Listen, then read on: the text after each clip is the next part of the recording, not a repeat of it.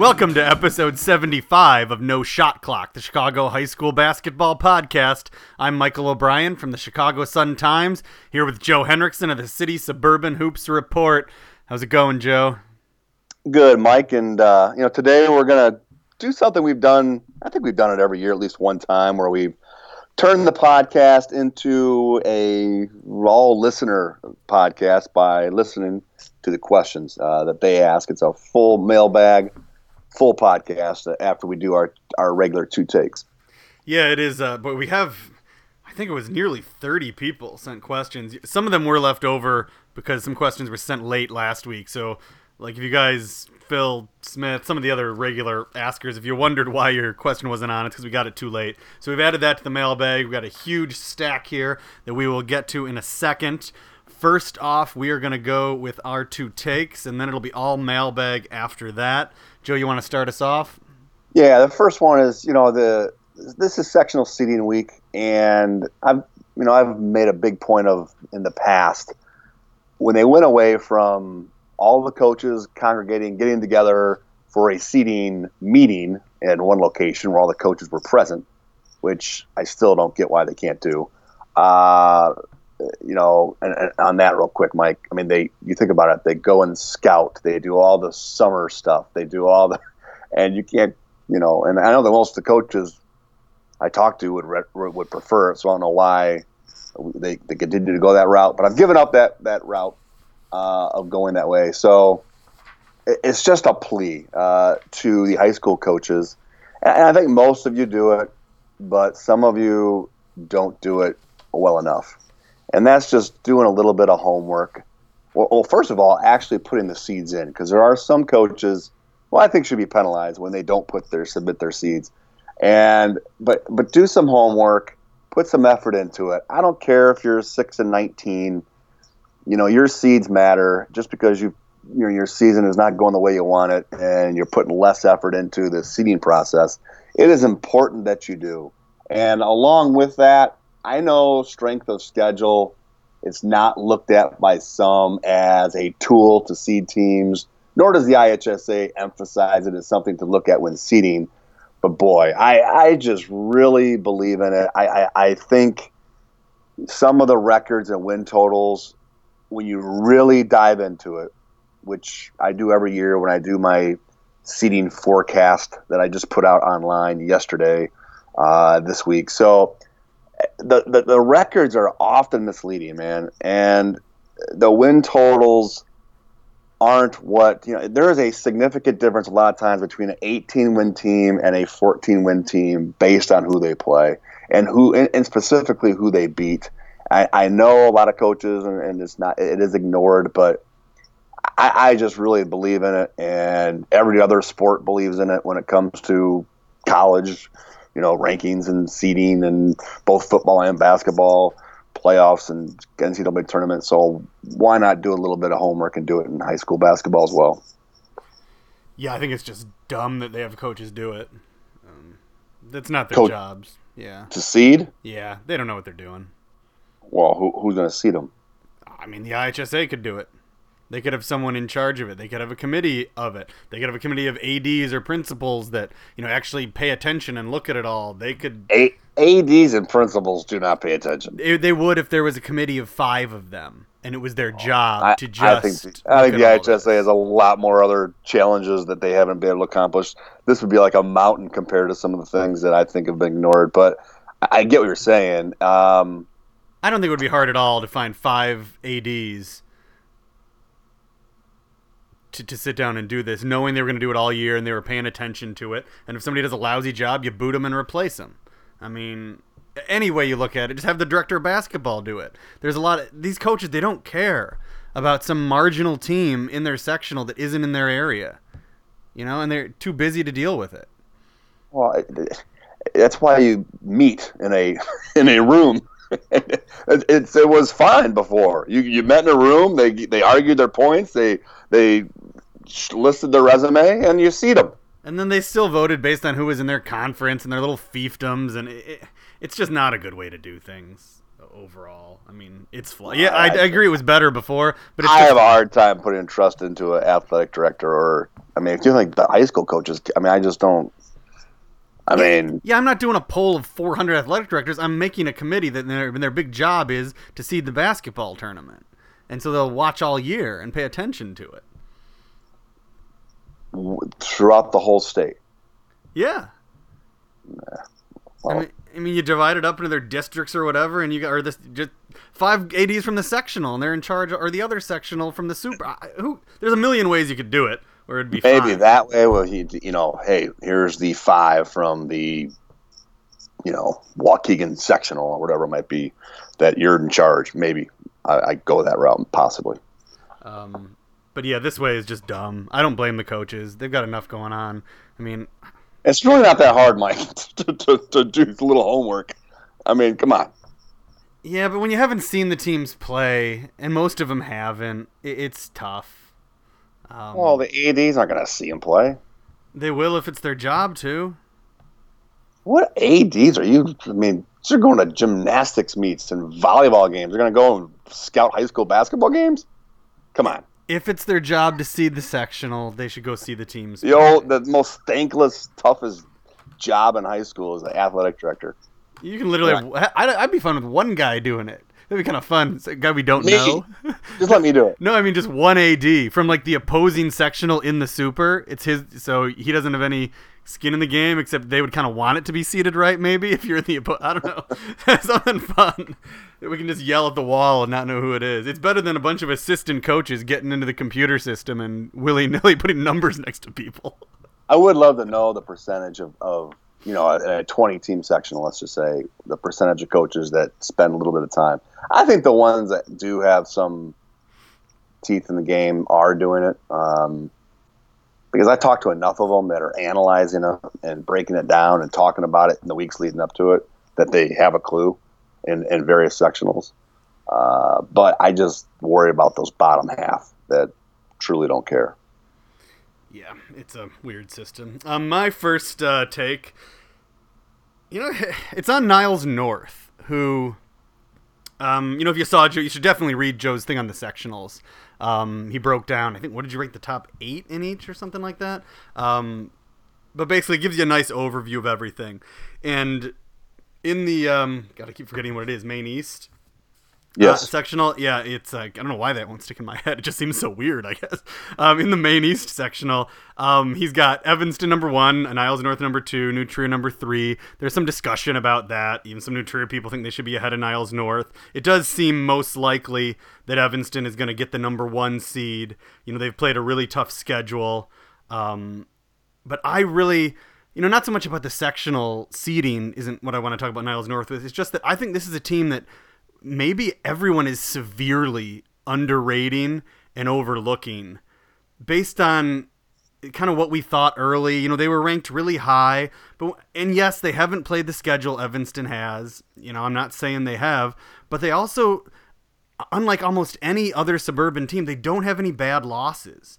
You know, they haven't dropped that horrible game that a lot of the teams we've seen have and they have so many seniors. They can score. You know, they got a little bit of size and rebounding. I think this team might be a team really able to make the Peoria run we thought they would.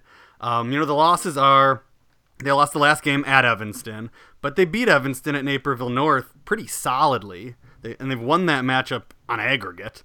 Uh, they lost at New Trier on a last second shot. You know, I was at that game. It's extremely likely they'll turn around and beat them at home.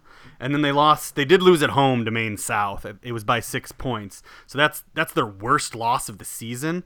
I mean, there aren't many non-elite public league teams. I don't think there's any non-elite public league team that we, where we can say that their worst loss is Maine South. So I think we have to maybe I just feel like we soured on Niles North a little bit, and I'm not sure now looking back at their body of work that it was really warranted at the time. And yeah, they did not play a meat grinder of a schedule. Maybe that'll bite them in the butt when it comes to the playoffs. But I feel like this senior group is really going to make a deep run, and I think we're going to see them in Peoria. Yeah, I don't.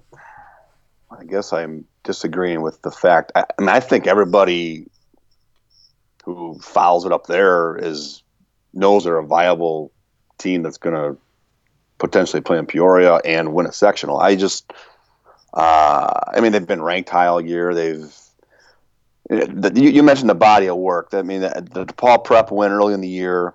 I, I just really, when I did the sectional thing, broke it down, and I was really kind of surprised at the the amount of games that you you mentioned no bad losses, and there's just boy, there's just not a lot of teams that were capable of knocking them off because they are they are talented. Uh, I, I, was just surprised with their, their, their what their schedule looked like over the the whole 27, 28 game schedule. Uh, that's the one thing that struck me. But no, I wouldn't be surprised if they're playing Peoria. I mean, whoever wins that sectional is going to win the Super. So, and I only think there's. I'm so scared to say big things like that this season. Well, it was such a mess. The Lake Zurich sectional is is very weak. It's, it's as bad as that's. I know, but Niles know, North didn't they? They needed overtime to beat Libertyville. I just think Niles North, you know, certain styles and systems could give them some problems. Uh, but no, I just whoever wins that set, I think it's a uh, the, the, second toughest or first. It's either the first or second strongest sectional in the Chicago area. Yeah, and I think it's the best. Yeah, we were, that's a question and, later we can talk to, but yeah, we're gonna have seven teams that are gonna be twenty wins or more in that yeah. sectional. So anyway, um, my second take is it's also going to be in print this week, where in my in my regular column, the three pointer that I do, but you know, all year long we've been talking about you know, just not a lot of individual players that have kind of just taken their teams, putting them on their shoulders, and and carry it. And that happens quite often in March over the years historically. That you know they get a hot hand, you ride a star, and you and you and you kind of disrupting things in March. And I get this feeling that Hinsdale South with Zion Griffin is capable of, of being that team. And you know they've won eight of nine. They had a big win over Willowbrook, and that game struck out to me stuck stuck out to me because Zion Griffin, I think he had 39 points and 17 rebounds in that game. He's averaged 29 and a half points a game in his last three. You know, he's putting up some strong numbers overall 21, 22 a game, 8, 9 rebounds a game.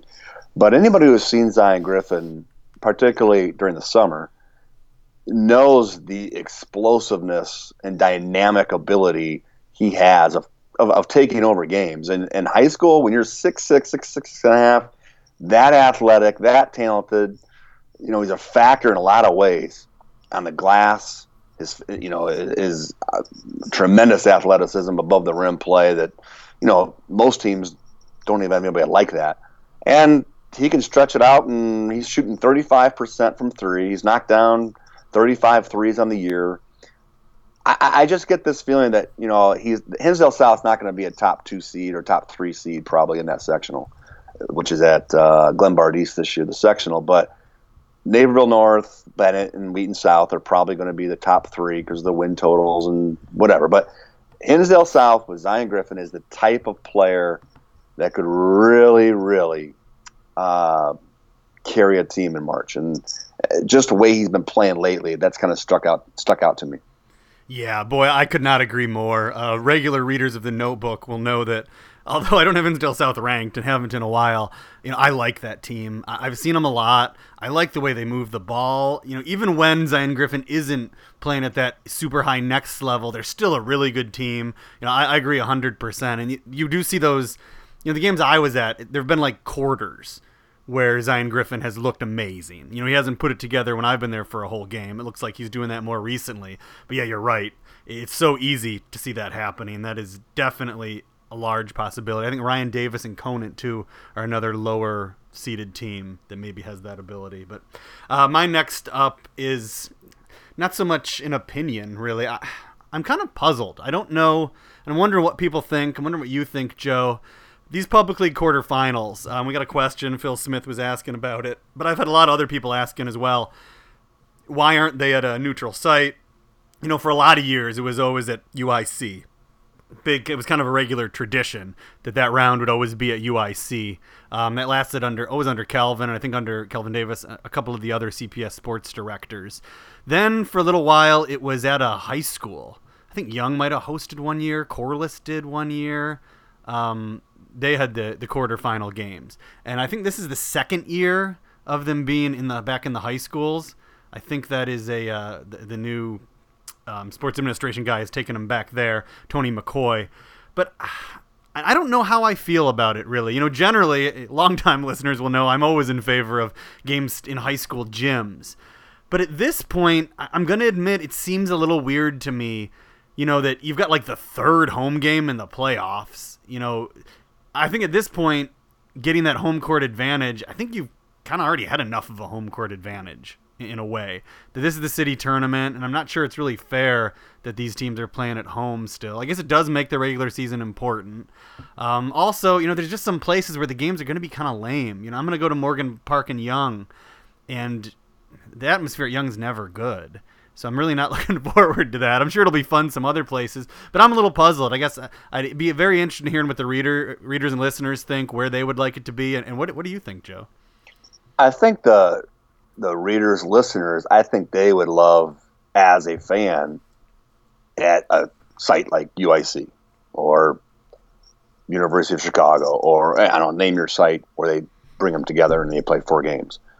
And from my perspective, who would love to see, I mean, now I got to pick and choose one game out of four, you know, pretty good quality quarterfinal games, pick and choose to see one. I think it becomes more of an event when you have all four together in one site but I like like you mentioned, I prefer them in high school gyms. So it leaves you where is that venue in the city in the public league that would be terrific to have all these games in because you know I think there'd be more I think there'd be they're to be well attended if you have all four games. Uh, I just what, what gym would you do it in? If you, if you if you did a high school, you know, one day on a yeah. Saturday, four games in a high school gym. What is the best gym for all these schools to come to and play in and be good for fans and things like that? I I don't know. I mean, and I theoretically, I mean, I guess it doesn't have to be one of the eight schools, but yeah, ideally it wouldn't be. But right, but then you're, yeah. I mean, you might be stuck with. I don't know. I just seating, you know, getting fans in because I mean they, they, those years they've gotten some good crowds at those you know and they had it at one site. There's been years where they've been some some very good crowds. Yeah. For the quarterfinals, so then you're kind of pushing fans away. So I, I don't know. Like you, puzzled is a good word because I don't I can't put my finger on exactly what I would want ideally. Uh, so I, I guess a gun to your head. What, what, what do you do? What, what would you say? I'd I'd go back to um one day to the pavilion. Yeah. I know the kids really liked that too. It felt like an, an accomplishment. It was a big deal to get to that. You know. Yeah, I mean, I, I agree with you. There. I mean, I agree with you. If you told me, even though I prefer high school, if there was a great high school gym that would be able to seat fan, then okay. Um, but I do like it all. One one day, one that would be a great, fun basketball smorgasbord. You know, as far as that goes, I mean, Whitney Young does meet the criteria. You know, they can have two sides of bleachers, they have good parking, it's centrally located. You know, mm-hmm. I, I, think if you're going to pick a high school, Corliss was nice gym wise, but it's just so far south and the parking situation's not great. So I think Young kind of wins. You know, everything works at Collins too. There's a nice we have both sides and parking's fine there. It's not a great neighborhood. Some people might not want to come, and it uh, it is hardcore West Side. So I kind of feel like if you had to pick a high school, yeah, Young is probably the most yeah Young is spot. good. Is there a reason given why they're not why they've gone away from? Uh, Tony McCoy doesn't talk to anybody. So no one has any idea. Nothing's filtered through yeah, the. No, I guess the other thing would be at DePaul. You know, I've had some fans tell me they, they're really upset that the semifinals left. That used to be traditionally, you know, on campus at DePaul at the what is it, McGrath? Um, yeah. Thing that was always fun. And that's a great size for it. You know, parking's bad great there. Size. I always, the Um, parking's awful. Yeah. The other part is, I don't know. I, I've always you go to the central location thing, like more or less they're all west and south side schools traipsing up to Lincoln Park. I, for the most part, you know, usually. So I don't, I don't know. I like to keep it closer to the neighborhoods. That's why UIC is a nice spot, to be honest. I mean, Yeah. or, or, or the new DePaul Arena. I mean, Oh, it's all supposed to be there, Joe. This time last Yeah. year, that's what I was telling everybody. Oh boy, I, I need to, some time to work on that. But all right, so we'll, we'll see how that all goes. But I guess let's, let's let's hit this stack of questions before uh, it all goes away. Um, first up is from Douglas Hammer. He says, "Give me a Class One A breakdown. One A fans are people too. Who can beat Providence St. Mel prior to the Super Sectional?" Gets researching. Amandla Charter is a top seed in the Arlington Heights Regional. Amandla Charter, I need some intelligence. Um, well, Amandla's 12 and 1. They're first in the Blue South. They've not played anyone where I can really base much of a judgment on. Kind of the best I can work my way through with a lot of these teams is some of them played someone who played Corliss. and so I, I can sort of base it off that. I would say that's when I kind of looked and decided that Doug, this isn't worth my time anymore. I, I really don't think anyone can beat Providence St. Mel prior to the Super Sectional. yeah, and you know we've I've, we've actually talked a little one A basketball. We've talked a little Aurora Christian. Uh, Joe, I covered Rochelle Zell and Uh, Aurora yeah. Christian, so yes. it, it, it- I do have a storyline, Mike, to follow. All right. A one A storyline that has nothing to do with the Chicago area, but I, I just found it fascinating in my one A research. Uh, so I mean, Aurora Christian was number one in the state. You know, undefeated. They lost to Winnebago, which is a really good Class Two A school. So Aurora Christian has got a shot at being a one A state champion. But there's a school down in well De- DePue, Illinois. It's between Princeton and LaSalle along Interstate 80. They're 23 or 24 and one. Their only loss is to some team outside of the state in Missouri. But I just found it interesting because somebody noted it to me. So the school report card that breaks down every school in the state of Illinois, you know, gives all their um, all the numbers for the school, and they are 85% Hispanic. They're the number three ranked team in Class 1A. And I was just browsing through their roster, and from Perez to Ra- Raya to Moreno to Hurtada to Quintana to Lopez, Villa Gomez, and Puga. And then there's this the big man that seems to score a lot of the points is Raheem McKee Strong. So to me, it's just quite a story, and that is just something you do not see uh, in, in basketball, and that is just this large, populated Hispanic population with this basketball giant. And here they are in 1A in little, little DePue, Illinois. Uh, I actually call the Little Giants, so I guess I should call them the better nickname. The Little Giants. You know, they won their first regional last year in 30 years, and and again, they're a team that's highly ranked, could be playing in Peoria, and I just found it fascinating here in 1A that there is this team that uh, you know that with the school that's 85% Hispanic that has become this basketball power. It's just something you just, just don't see very much of. There's my 1A tidbit. Maybe uh, they'll win 1A, and then Brian Hernandez will hit the game winner in 2A, and it'll be an all Hispanic small school weekend. Yeah. Uh, all right. I guess I don't know. Yeah, 1A. I mean, Rochelle Zell wasn't bad. I mean, you don't. I wouldn't. I wouldn't take them lightly. Grant Primer kid could play. I was impressed with him. You know, they didn't have much else, but yeah, Providence St. Mel in that sectional. It's hard to see to me anybody else. And the, my DePue Little Giants would meet Aurora Christian in the Ottawa Ottawa Marquette sectional. Oh, and that's a gym. I, oh, it's Ottawa Marquette, not Ottawa. Yeah. Yeah, no. Not the gym I want to see. All right. Next up is Phil Smith. Um, his first question was about the quarterfinals, which I talked about a bit. Um, Phil just says he remembers growing up watching all four games at the Pavilion, and it was a great atmosphere. So maybe that. I wonder how long that was going on then. Um, I know it was like my first 15 years on the beat. So All I remember in eh, maybe it was the semifinals. Um, I can't remember. But when I was in high school, I went and saw Jamie Brandon play. Um, 1990.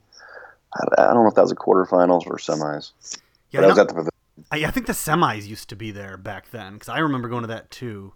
Mhm. Um, but yeah, I could be wrong. Um, all right, next question. This one is kind of directed at Joe.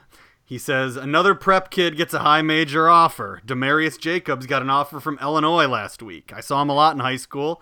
Has he reached the level of legit high major status? Why is this becoming so relevant with kids that were low to mid major D1 kids coming out of high school? If this trend continues, will we see kids not take high school basketball seriously and think the prep school will solve all their answers? Why are players so fascinated by high major D1s versus mid major D1s? Well, that's self-explanatory. I mean, they're on ESPN and they're talked about all the time, so that's why they want to play at the highest level. Uh, Demarius, as far as Demarius Jacobs, you know, he he played AAU following his high school season last year, and at moments had moments where he flashed high major type of ability and athleticism and length and he played with the fire. He, he you know, academically, I mean, originally he was going to go to Southern Illinois, got out of there because uh, I don't think he's going to make that. And that's part of the prep school route is just to clear up some academic hurdles a lot of times, as opposed to, you know, 15, 25 years ago was always JUCO, junior colleges. But no, I, I don't, I, I do think there it's just such a wide spectrum and wide thing to discuss as far as recruiting because prep school i mean sometimes they're not physically ready to develop. You add one year mike to any kid i mean it's a huge difference. Uh, that's why transfers are so coveted because they get that one extra year you sit out in college basketball and you're a fourth year junior fifth year senior and you know you're just it's a huge year development wise i get calls all the time from college coaches on prep school kids and junior college kids who I haven't seen play in 12 to 18 to 24 months, just asking me what I thought about them 12, 24 months ago. Uh, but I don't, you know, I haven't seen Demarius Jacobs play since last spring. And, you know, after watching him last spring and then thinking about a full year of playing, it was not out of reach for me to consider him a high major. Um, you know, and and also, I'm not saying Illinois is desperate, but I I that does go to schools do to go on that road as well. I mean, everybody that goes high major is not necessarily a high major player. I mean, that's just been proven. So I don't yeah, know. Yeah, there's a wide high major is Kansas and high major is Illinois, and right now those are two different worlds. Yeah, I mean, and it, it, I thought I he was. Know. I thought he was great last year. To me, he was a no-brainer. I mean, he wasn't a blue blood guy, or you know, going to go to Michigan State or Kentucky or something. But to me, those low high majors, I thought Demarius Jacobs was easily that good last. Year. It was all. It was always about his motor and energy and passive, just kind of going through the motions, which kind of happened throughout his career. I mean, that was the big hang up with him. Um, I think kind of more interesting is Illinois just offered Austin Trice, who even some big fans might not remember. Um, he was a big kid. I don't know, how was he, six nine or something? Uh, was at Hales, and then when Hales closed, he went over to Morgan Park. Um, yeah, that one. I, yeah, that's a. Uh, that's I, a, I mean, eh, not to get too Illini base here, but to me, this is part of their problem. I mean, there's like six Austin Trices you could take in high school right now. I, yeah, I, I don't. That's that's a different road to go down. Than I mean, yeah. Anyways, but, it'd be funny if Demarius Jacobs and Austin Trice were in Illinois next year. Just weird. I don't know if it'd be funny for Illinois, but oh yeah, that's uh. Anyway, um, next up is True Hooper. He says if the best team won each sectional in 4A, what would be the top three super sectionals and why? What sectional in 4A would have the best four teams across the board if they all advanced to sectionals, Pekin or RB? Um, well, first off, yeah, I don't think RB. I think RB's fallen off. I, I don't even. Well, I mean, your top four. I mean, Young, Curie, Fenwick. Yeah, yeah, it's fallen off. I mean, some of those teams are not are not anywhere near either what they've been in the past or what we thought they'd be this year. Um, yeah, I think I just think Romeoville even is a little bit deeper, maybe. Yeah, I won't go there, but I know Joliet's there, but I I no, I don't I don't say that. You know, Pekin Pekin's pretty Pekin for sure is the problem is it's stupid. Like, I, is this the question with the subsectional? How stupid it is? Um, yeah, that, that was Or- coming later. First, he wanted the the um, if the best team won in each sectional, what would the top three supers be? Um, I guess we can. I mean, you Uh, look. Did you do? I I'll give you some proje- mean- projected supers. Well, I mean, it's I mean, Simeon versus Curie is going to be the best, or Young. or young. Uh, and I don't. I think that's bad. I've, we've already seen that movie twice. well, I, I think he's asking though the best matchup. I mean, the best. yeah, I don't think that's a good matchup. I mean, Simeon Well, versus I would rather watch Simeon Curie than I'm sorry than Libertyville, Niles North. Libertyville Niles. See, I wouldn't. I don't ever want to watch the Simeon team play this Curie team again. Um, I've had to do it twice. No thanks. Um, yeah, third time would stink. I think Uh, uh, you know, Naperville North. Larkin, do it for you? yeah. I mean, I, I think the best one might be Or- B- Belleville West against Bolingbrook or West Aurora. probably. To me, that would be fun. That that would be at ISU. That'd be Um, fun. Yeah, that'd be an interesting game. Simeon Young would be all right. Yeah, Simeon Young would be great. Um, 100%, especially if we don't see it um, in the city tournament. You know, it's a. Yeah, that, that'd be really good. And like, like you said, we'd have Larkin against, who knows, Naperville North, Benet, Hinsdale South. And then it's the big mess of the Liberty. Don't forget Wheaton. Don't forget Wheaton South. oh, I don't. I, I don't. I don't want anybody yelling at me. Yeah, I'm sure they're commenting right now on why as we speak and why they're ranked. Um, but yeah, so I guess those would be the, the top ones. Um, yeah, that's interesting. I wonder where I would wind up. Um, The DeKalb Super in 3A. Uh, oh no, forget it. Scratch that. Yeah, but uh he goes on to talk about how it's it stinks that Pekin has a subsectional. Danville, Normal West, and Bloomington can't all make the sectional because of the stupid subsectionals. They need to get rid of that. Teams' chances of reaching a sectional should should be based off their body of work, not a few miles. Um, that does seem weird considering the driving that goes on up here. Yeah, and some sectionals have uh, submitted to the IHSA as a whole that they wanted to get rid of the subsectional. I believe the Jacobs sectional did that, or schools, and they still said no to it. I think so. I mean, there is a lot of driving in that particular sectional with Pekin. I mean, I don't. I mean, you're going from Collinsville and Belleville and Edwardsville to you know Danville or wherever you go. I mean, that's that's all the way out to the Quad Cities. I, I don't know what you do with that. I mean, that's that is. I I, I don't know. That's for them to figure out. But yeah, that's bad. As far as the, the sectional rankings, I, I mean, this is gonna sound weird, I guess, but I think even the Glenbard East one is deeper than RB. Or, I mean, RB, what's seven, eight, nine? You got York and St. Joe's and RB.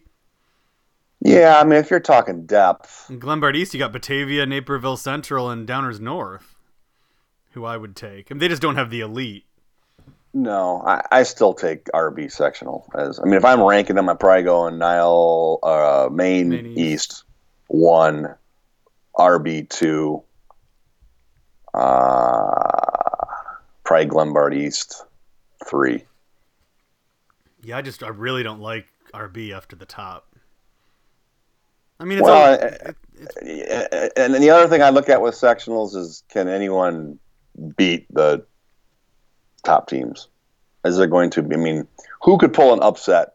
York, kind of with their moldy style, you know, the way they play, could put a scare into somebody. I, I could see that. Their guard play is good. You know, they could hang with the team. Um, I mean, I suppose RB has beaten Fenwick and Lincoln Park has beaten Young. Yeah, but again, we're talking about teams that have kind of, you know, Lincoln Park's fallen off a bit. Uh, Ignatius hasn't had the season I thought they'd have. Proviso East is interesting. I've seen them a few times, and they're a nice team. I can't see them beating the top teams. Uh, and then there's just zero drama in that Thornton sectional. None. Yeah, But- that that's a rough one, uh, no doubt. All right, let's see what do we got next here. Patrick Swambu, greetings. I have two questions today. First, Simeon is a senior heavy team that will lose a lot to graduation. I know it's a bit early for previewing teams for next season, but I can't help but wonder what they have for next season. Besides Ahmad Bynum and any transfers they bring in, what else does Simeon have waiting? Well, uh, you left out Kwan Clements.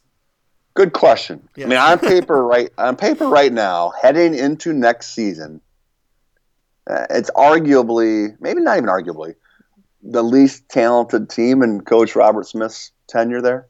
hundred percent. Yeah, I've got your starting lineup mean, for next year. Ahmad Bynum, Juan Clements, uh, Sincere Callwood is a six-six sophomore who's going to be pretty good. Uh, Bryce Hall's is a six-two sophomore who's who can score a little bit. So yeah, I mean, I Jeremiah Stamps would be the other guy. He's played this year a bit. Um, six seven junior, so they do got some size. Three decent guards, but yeah, this does not sound like Simeon. This sounds like a uh, Ahmad Bynum, Juan Clements is a good place to start for any normal team. yeah, yeah. I guess that's a good way to say it. Yes, this sounds like a, a more normal, good public league team. But I mean, a lot of schools would kill for that starting five. Yeah, I mean, with that starting five, there's still a preseason top, for sure, top eight, top probably top five, right? I mean, I know we haven't broke it down next year, but No, I've done- I don't think they're, I don't think that team's top five. wait, wait till you start doing your homework. As as we talked about this weekend, we were Joe, you can't have them number one. At, at, no, no, but this is the worst. This is another podcast take, but the worst we've seen. I am telling you, next year in the Chicago Public League, the worst we've seen. yeah, it's still. I still don't think this is top five. Well, just real quick off the top of your head, I mean, Curie's going to be pretty good. Young's going to be pretty good.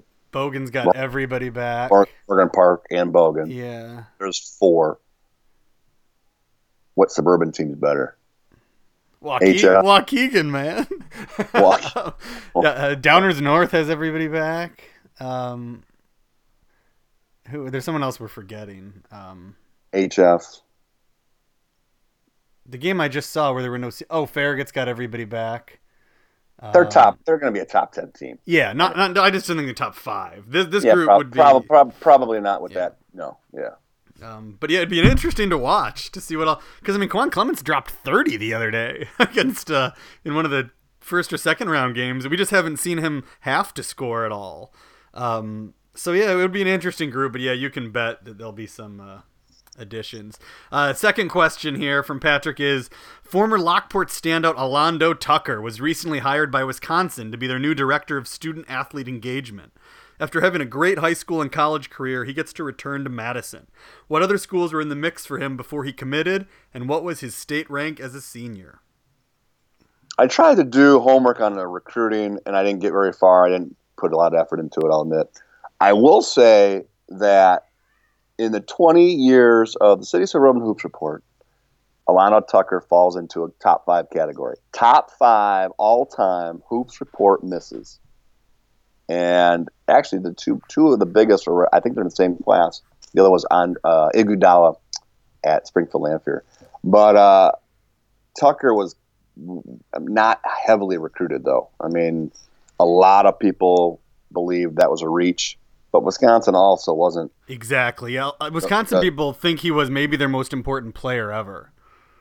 I mean, Wisconsin was not the Wisconsin that it Yeah. is now, and he did go on to have. I mean, he's a Big Ten MVP, I believe. Yeah, they, Uh, they think he changed kind of the whole, you know, what's the word I'm looking for here? The whole the whole way the program went changed. I was doing a lot of Alando Tucker googling. They think he might be one of the best players in school history, and they think he kind of led to this whole basketball renaissance they've had. Yeah, so I mean, uh, where he was ranked, I think he was ranked like tenth in the class. I'd have to go back and look at the like, right in that area. It's a good So- it's a good list. Yeah, I, I did. I looked. Um, high school elite Frank Rusnick shutout. Um, that is still up on the internets, uh, so you can check out a lot of the early 2000 rankings. He had Andre Iguodala number one, D. Brown number two, Sean Dockery number three, Marcus White number four, who some might not remember, Michael Thompson number five, James Augustine number six, and Alando Tucker number seven. Um, that also says a lot about you know, Joe was talking about how, for whatever reason, he Alando Tucker was a miss for him, but uh, uh, the reason Alando Tucker's profile was so low was that uh, just on this list, he was the third best player in his own area. You know, which is really weird. Um, you know, with Michael Thompson and James Augustine, and then the Joliet team didn't have anyone as good as him, but kept beating him. I think I've said before on the podcast that Lockport team was really great. They only had six losses his senior year, and four of them were to the Joliet team. Um, so they were probably a top ten team in the state, but didn't really get that kind of credit. Um, I didn't know he had gotten this job, Alando Tucker. That's interesting. Yeah, he did just he did just get that. Um, but yeah, I mean, I oh, that was when basketball was good. Um, yeah, you like that top seven, and you should have seen. We could have gone on, and it would have been better. But Alando, uh, I saw most an awful lot of Alando Tucker's high school career. You know, being down there in the Joliet area, he's only a couple blocks away from having gone to Joliet Central, but um, he was well, my, just fantastic. Yeah, my 2002 All State team. I just pulled it up. Um, now there's some juniors mixed in there, but Alando Tucker was. I did a 10 team All State team. D Brown and Shannon Brown, who was a junior, Sean Dockery, Rick Harrigan from Brother Rice, oh, yes. All State, Iguodala, Marcus White, Alando Tucker, Michael Thompson, yeah. Uh, who was a senior at Providence, Elliot Poole at Farragut, and Richard McBride, who was a junior at Springfield Lanphier. So you know, and there were some good guys, and I mean Damian Mason, Brian Randall, um, you know Joe Chapman at Bloom. So I, had, boy, oh boy, it's, it's so different. Isn't that weird? Oh, that that year just gets me going. It's you know Joliet was the number one team for a large part of that season, and that Michael Thompson is a Joliet kid. His mother actually worked at Joliet Central but because of weird politics, he wound up at Providence. As I said, Tucker was a few blocks over. The number one team that was Joliet that ended up losing uh, to Thornwood in the Super could easily had the McDonald's All American, Michael Thompson in the middle. Should have probably, and then Alando anyway. Whoa, ah, fun times though, no doubt about it. All right, next up, Alex Ruff this question occurred to me as I stopped in at a fundraiser for a private school in my area. With the number of students going to private schools dropping, do you foresee in the next five or ten years the number of private school basketball teams dropping significantly? And with that, could we be left with super teams from the schools merging or closing? We kind of saw it in football when Driscoll closed and a majority of its players went to Montini when they went on that state championship run. Um, I, I, think this one's kind of easily answered because we already saw Seton close, and those kids all went to public schools. Yeah, I mean, there, there's some schools hanging on by a thread. I mean, there's been a lot of talk about Leo, you know, over the years, kind of just hanging in there. Uh, I've heard things about DeSales closing, though. You know, to this, to the questioner's point is, we're talking about schools that would have some talent that would be transferred, going to new schools. You know, that Driscoll Montini thing's it's a little different that they were both football powerhouses right near one another for those families and students to consider. So a little bit different. But yeah, I I mean, what school with basketball talent is close to closing? St. Joe's. I don't know if they're quite on life support. I mean, yes, they're not. I think it's pretty bad. Um, and I think if Pingatore left, they'd be in big trouble. Um, I mean, Leo's always been talked about. Yeah, they're definitely um, close. They've got a group of men, from what I understand, kind of keeping that place together that are a little older. Well, and then Hales, um, but there wasn't a lot of players there before when they. It's kind of weird. There wasn't a ton of basketball players when they. No, like, like Austin Trice went to Morgan Park. We we've seen when this happens, those kids get scooped up by the public powers if they're any mm-hmm. good. I would guess. I guess Javon Freeman almost went to DePaul Prep. Um, yeah, and I, I, guess we're gonna have a lot of school. You know, all the actually that news came out today. The Englewood schools that were supposed to close aren't closing now.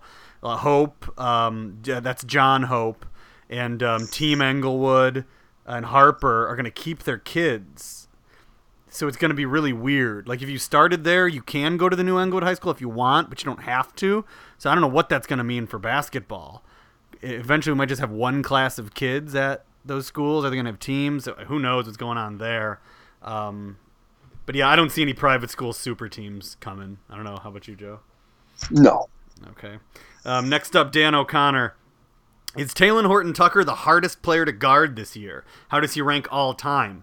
I've been impressed with him since I first saw him play in fifth grade, but boy, has he raised his game to unprecedented heights this year. Where does he rank all time? He, well, first, I guess he's the hardest player to guard this year. I think he's the most versatile. I mean, when you consider that he can create off the dribble, not just for himself, but also as a his most underrated tool, which is passing. Terrific passer, uh, and that he's got terrific range on his on its jumper. Yeah, and he's got a bigger body to kind of finish around the rim. Yeah, I think he is the most difficult player to defend. He's also become more what's that's more green lightish uh, compared to maybe some others. I mean, he's got a green light. I mean, he will put some shots up, which is a little uncharacteristic for you know a Simeon player, and I think that's a lot of a necessity in some cases. But yeah, I think he is the the most difficult player to defend. I think that's hard to say because there, Simeon has so many weapons that you know nobody's really just focused on him. Um, in the games I've seen, you can't really afford to do that. Whereas some of the players I've seen this year, you know, the whole team has focused on them. They still haven't been stopped. I'm thinking about Ryan Davis. Um, but, you know, I haven't seen a super great team try and play him. So it's difficult. Um, that's one of the things where high school basketball gets weird. I mean, you look at that Simeon team. If you if Talen Horton Tucker, if you take him out of the game, you're still not going to win. No, but my question is just watching him as a player, all the things he can do, just as a physical standpoint from a basketball perspective, he does more things than any top player. It's just he does. He does, um, yeah. I mean, I'd make him shoot if I could. See if he has an off day. But yeah, and, oh, where does he rank all time? I mean, he's not one of the all-time greats, but he is. I tell you what, though, he is going. I, I would um, go to the bank, and I will say he will have a terrific, ter- outstanding college career at Iowa State, and another one in four years. I really think Illinois fans are going to be like, ugh. I don't think it's going to take four years, but yeah. Yeah. I mean, I, I just, I, I think the world of him. I think, I, I love how he projects. Uh, there, there's a, and there's a lot of miss, there's like misnomers about Talen Horton Tucker and what he is. I mean, if I hear one more thing about him being an undersized four man from certain fans, um, anybody who can dribble, pass, and shoot is not a four man. I mean, in today's college basketball world, they can go small and you can live. It's like the luxury of having a Talen Horton Tucker because of his body type and what he can do versatile, versatile wise. Uh, but you can go small and put him in the four spot for and way college basketball is played today. But he is a multi-dimensional, productive player who I think can play the two, three, or the four, and even be a point forward at times. But he's he's almost like the high school Malik Yarbrough. Plays a little harder, but yeah. But no, they have similar builds and games like that. Um, you know, Talen will probably be better, but um, yeah, I agree. I don't even I don't remember if I went on this rant or not, but you know, I was not a huge Talen Horton Tucker believer last year.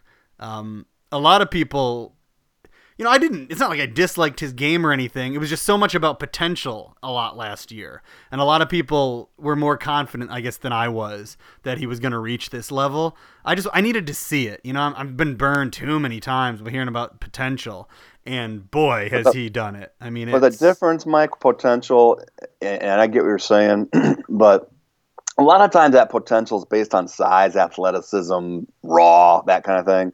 But what he had all along it was just kind of there, and, and, that so many kids we've talked about on this podcast. Uh, we, we've we, have we have written about it. The lack of skill in a player today is just it's it's just clear as day of the the deficiencies that players have. And no matter when Talen was a pudgy little freshman to the point where he is now, he always could do what I keep saying: dribble, pass, and shoot.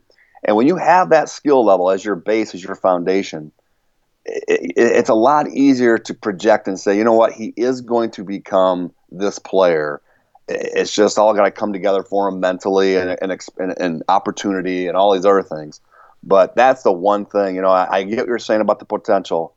But so many times we talk about potential, it's always based on like you know, great speed, athleticism, body types, that type of thing. But with Talen Horton Tucker, it was just that skill levels is, was pretty special. And he always had a good motor. You know, he, he wasn't one of those guys that was just standing there looking like he was going to be a college player. He always played hard when he was in. Um, mm-hmm. So I guess that would have been a nice reason to. But yeah, I've been convinced this year, 100%. Um, he's definitely, I mean, I. Even if you'd have told me he was going to have a good senior year and kind of live up to my expectations, or, or to the biggest expectations people's had, he's even outdone that. I think um, in my mind at least. It's been quite yeah, a, I, I, year. I, I think he's scoring more than I even thought he would. Yeah. You know, I, I wouldn't have guessed to be a 20 plus, you know, and I know, I don't know his numbers are exactly, but, but yeah, uh, I agree. All right, next up, um, Bryant. He says, Hi, it's T Dog from Bloomington. I had one of the leftover questions from last week. Um, Coach Neil Alexander from Lincoln picked up his 800th career win this past Friday. I was just wondering how many other current coaches around the state even come close to joining this elite group. Not many. Uh, I tweeted out something I misworded it. I, I, tweeted out that Alexander was going for 800 to win, and I misworded it saying he would be the fifth coach. I meant to say there was five that I knew of, and he would be the sixth. Gene Pingatore's got over a thousand career wins. Uh, the longtime Rockford Boylan coach Steve Gores, uh, the legendary Dick Van Scyoc, you know Peoria Manual teams, Arthur Trout, the Centralia coach in the first half of the 19th century. Uh, and then Gordie Kerkman, the most recent, you know, he just retired West Aurora uh, coach. He ended up with 805. Uh, so Alexander, as far as my count is, is the sixth coach, you know, to, to get that number. Uh, I think Mike Flaherty came just short. We used to coach at Mendel Catholic, Thornridge, Mount Carmel. Yeah, seven hundred and something. I know. See, um, I, see, that's what I'm. You know, I was looking it up, and I, I think we don't have his total. He's at seven seventy nine, but there are mm-hmm. years missing. Oh, okay, so maybe he is over hundred. Yeah, he could be. Um, I, I was looking for that just earlier today. I'm trying to get it. I do think the fact, and we've, I think we've discussed this too. I've made a, I think it's been one of my past um, takes is that the day that we see these types of coaching win totals approaching 700, 800, 900, they're going to be far and few between. I mean, they, they already are, already are, just because of the sheer number of wins, but there just isn't very many lifers um, in, in, coaching that you. I mean, there's a lot of guys that are getting out quicker. Uh, a lot of guys are not planning on going beyond like you know, 55, 58 years old. And part of it is because the grind of the season is different now than it was 40 years ago. I mean, the season, I mean 12 months. Uh, and then, you know, a lot of the hassles that come with the job. Uh, parents have always been a problem for high school coaches. There's no question. But I think that has intensified over the years and uh, the magnitude and how that weighs on coaches. So I, what I'm saying is, I just these numbers are never. I don't think they're ever going to be approached. Um, these type of win totals. Yeah, I don't. I feel bad about the Flaherty thing. You know, the news that he was retiring, I, I kind of knew it was happening, but he actually did it in like early April. And just for my life, when people do things in early April, it's not good if you want a story in the newspaper. I'm exhausted. I'm generally on vacation somewhere, and so I didn't really get into it. As I was looking today, and the Beverly Review, a paper on the South Side, has Flaherty with 750, which is totally wrong. The IHSA has 779, and that's it says the years they're missing, so you'd have to go back and look. But I think he might have it if he's only 21 away and they're missing full years. Um, and it's a shame that nobody knows that, because everybody else got really celebrated you know, for that mark, which says an awful right. lot about Flaherty too, that he never bothered to uh, right care about that hey, kind of stuff. Hey, look at look at me, look at me. exactly, he was never that kind of guy. Uh, one of my favorite coaches to his teams to watch. Boy, he would take a bunch of kids from Thornridge. They would have one kid going to a junior college. Nobody else going anywhere against a Joliet Township team with like four players going to play D1 somewhere, and he'd either come close to beating us or actually beat us and drive me insane. It used to just I hated my teams playing against that guy's teams. And then when I got to know him, talking to him after games, you know, he always the kind of coach who said the honest thing, and boy, did his kids love playing for him. it, the kind of kids who sometimes can be rough to coach. And the way they talked about Mike Flaherty was always kind of very impressive to me. I think for a lot of reasons, he isn't talked about with some of the other names. Even with the wins he has up there, he doesn't kind of get their respect, and he should. Um, next up is John Hill. I know John from Twitter. He is the uh, looks like he's the TF South girls basketball coach. John says, "What team do you guys feel like in Illinois has the best chance of taking down Simeon this year?" Uh, I think we discussed this before, didn't we? Yeah, um, I think we everybody's on the record with that being or, and a year, a week from a year, a week from today, we we may know. Yeah, I mean, in the city it's or, and then I keep saying Belleville West. Yeah, don't don't count them out. Uh, I I just I've raved and raved about this team and EJ Liddell and um, the physicality that he brings and the dimension that he brings that you know, Simeon doesn't necessarily have to match, and that's the one team. Yeah, and that that's like a nice, not nice, but that that makes a lot of sense because that's something I think we haven't talked about on the podcast or thought about is by the time you get to state, you've also got a team playing at like the peak of its powers you know, that has won so many big games, that is on a winning streak because they have to be, that is really yeah. clicking on all cylinders. So that's going to help, and that's going to be needed to beat this Simeon team. Yeah, and that even happens, and you know, we see a team when we go back to that Lake Zurich, uh, Maine East sectional winners playing for a super sectional. That's what you can never discount. So somebody rolls through that Lake Zurich sectional, which we are calling weak and not very good but they get this momentum and this mojo going where they get four wins and maybe one of them is a buzzer beater and they feel like they can beat anybody. And it's just a different team on that super sectional night maybe. And that's what happens. Same thing in peoria. I mean there's scores in peoria that you don't necessarily foresee happening whether it be peoria or richwoods hanging with derrick rose simeon team or uh, benet team playing jahlil okafor whitney young team tough you know there's things that happen in Peoria that aren't really explained, and part of it is what you just said. Yeah, so we'll we'll look towards that, but it'd be fun to see Belleville West. Um, next up is Jeff Doherty. He says, "Hello, I enjoyed the article on the predictions for the sectional seedings. There were four DuPage Valley teams last year that won regionals: Naperville North, Wheaton South, Wheaton North, and Lake Park. With this being the last year for the nine team conference, which four DVC teams have the best chance to win a regional in 2018? The league is bad. After that top four, um, or wait, three? Wait, Naperville North, Wheaton Naperville South, Central, Wheaton, Wheaton, South. Lake Park, you mentioned. I, I guess Lake, they won a regional. Um, yeah, well, they're five and seventeen, so they're not going to. But no, uh, other than Naperville Central, Naperville North, and Wheaton South, no one's going to win a regional. Um, Metea's playing better, but you know, I, I, I don't see anybody winning a regional other than Wheaton South or Naperville North. Yeah, it's a year where it's hard for me to speak in extremes, but I, I will say, and I hate I don't hate, but I don't like picking this stuff before the we even know they're playing or who's in the that's, region. Yeah, that, that's that's true too. Um, one thing like factually going on is that Naperville North is the only one hosting a regional. The rest of them are kind of spread out, so who knows how that'll be. Um, the other notable DuPage Valley thing is they're one of the few they have one of the few big school winless teams. If you want to watch Glen- that kind of stuff, Glenbard North's 0 and 23, and I think Ouch. yeah, I think there's one other Round Lake maybe might be the only. Well, I better get this right. I don't want to. Yeah, Round Lake is 0 and 23. I think those. Well, are... uh, and after those top three in the DuPage Valley, the bottom six are at 500 or below. Yeah. So that that's that doesn't. No matter the matchups coming, um, that doesn't bode well for it postseason doesn't. success. it does not, unless they all pull a Lockport. Um, all right, next up is Hugh Jasperson. He says, Longtime listener, appreciate all the great insight. You guys do a great job. Wanted to know if a former player who won state has ever won it as head coach. I know Tim B- Bankston had a good team a few years back, but can't remember how far they went. Anyone you could see doing it? Anyone who I could see doing it? Uh, yeah, I think the top contender is Donnie Boyce, right?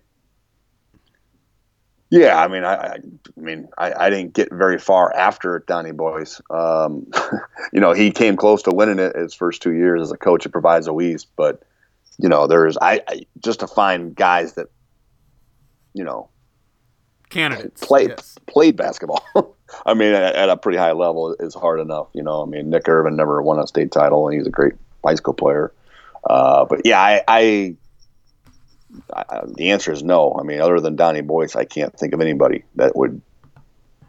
Yeah, we've got some. The only other contenders I could come up with is Nate Manoy is a high school coach in Michigan. Um, so he would have to come back here, but he has the state title, and he was coaching here, you know, until this year. So that's not out of the realm of possibility.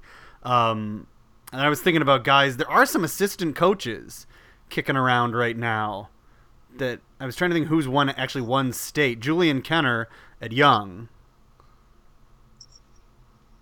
Jon Scheyer at Duke. Yeah, he'd have to come back. Title. But I've noticed I've noticed some other guys. I, am just I don't think any of them won actual state titles except for Julian Kenner though.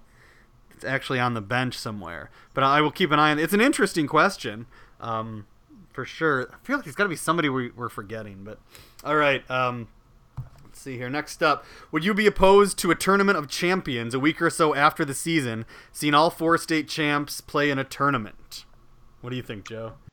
I would be opposed. Uh, I just, you know? I just, I just think it's done. It's over. It's, everybody's out of gas by the time that weekend is over in in three A four A tournament in Peoria. Um, I mean, what do you bring them all to? I don't want to see a one A team play a four A team. I mean, I, that does nothing, no interest in it at all. Aurora so. Christian Simeon. Yeah, no thanks. All right. Uh, yeah, I don't really care for that idea. Uh, he always say he, uh, next question. He says, "What we always hear, sorry, we always hear about the D1 players, and rightfully so. But who are some local players in the last five to ten years who would be on your all D2, D3 NAIA team?" Well, I did all.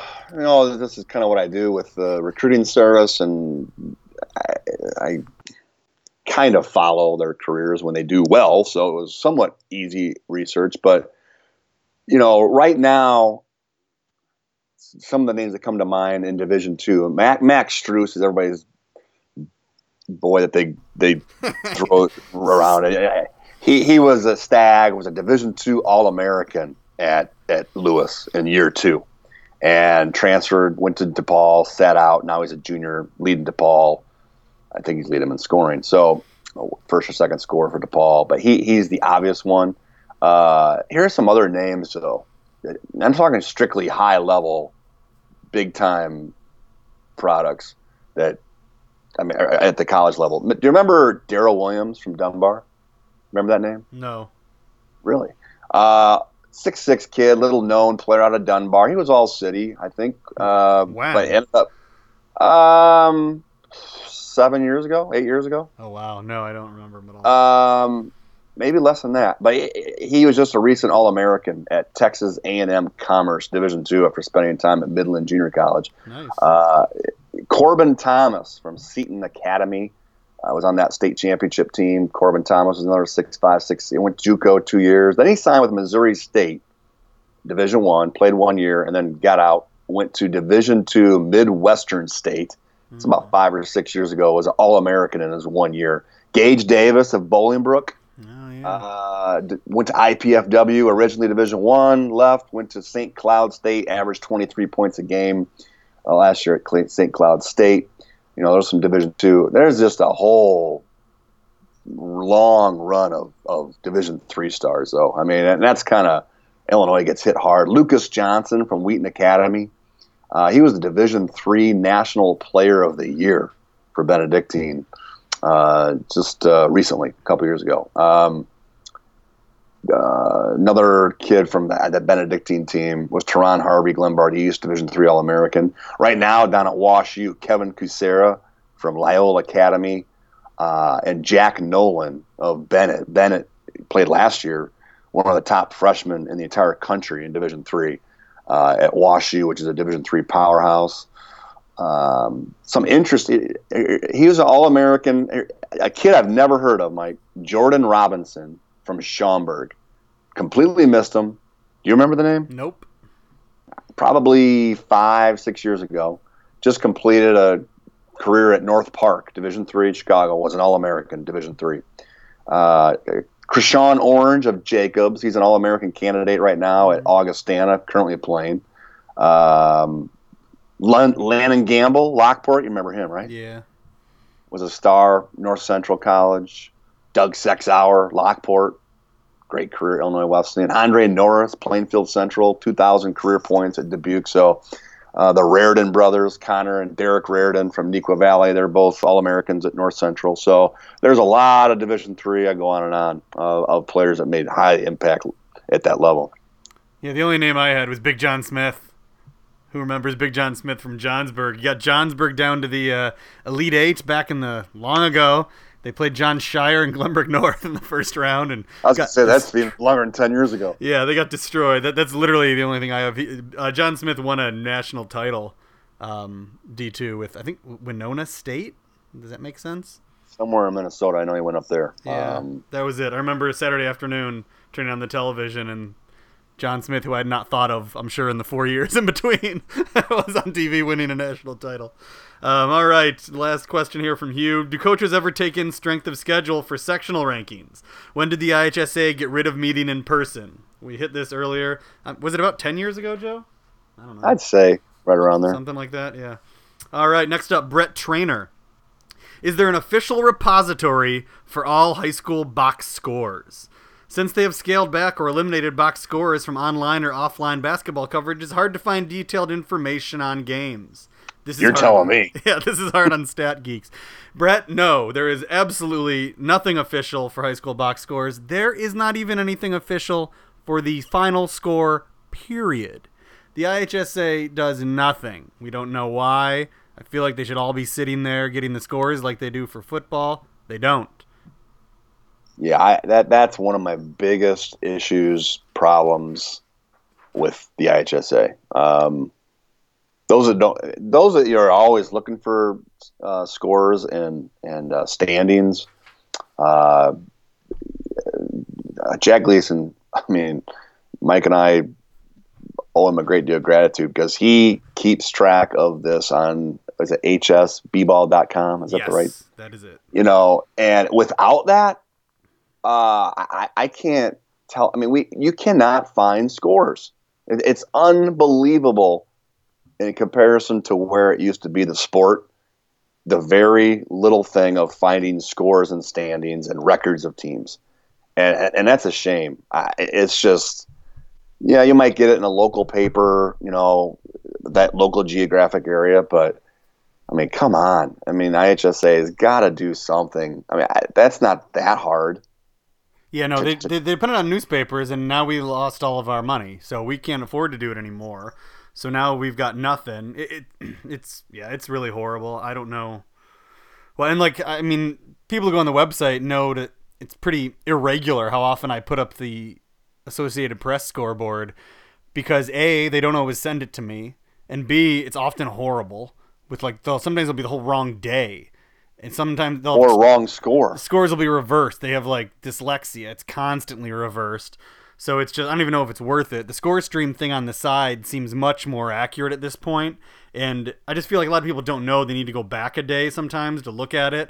But right now, that's much more accurate than the Associated Press. And Jack puts his stuff up early the next morning. Um, you know, I've actually been thinking about that. Maybe I should just put his stuff up the next morning um, I don't know if he'd be okay. I don't know what, but it's it's a sad state of affairs. It, and in a way, we have some questions coming up later about attendance and this and that. I don't. Does the IHSA not understand? I mean, I do. I think most people do. Major League Baseball does. NHL.com does. If you want people to follow a sport, you have to give them base information. There's yeah, three build, things. It builds builds yes. momentum. Scores. yeah, scores, standings, and schedules there's no point in having a sport unless you're going to provide fans with those three things. And the IHSA is not doing that. And it builds interest and it builds momentum towards week by week. And it generates dialogue and conversation with the sport.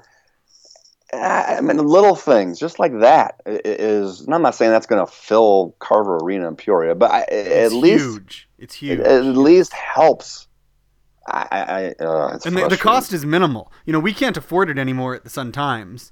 you know, I'm the only full time employee. I'm, you know, of any consequence. Everyone else is freelance. But it didn't cost that much when we used to do it. The IHSA has an awful lot of people sitting in that office, and you'd think somebody could put together Yeah. some scores and standings. because the Sun Times had standings every week. Um, it went from like a full page to a half a page or whatever it was, and up until I don't know seven years ago, six years ago. Something like that, yeah. Anyway, I think you know our take on that one. All right. John Thomas Michael Martinez is our first four named question asker. Says, Who are some of the best dark horses outside of the top four in their sectional to perhaps win a sectional title? Or perhaps more appropriately, who has the potential to knock off a top four in a regional? Uh, I used Joe's um, top four here, and I picked the teams I liked under that. Anybody at Lake Zurich,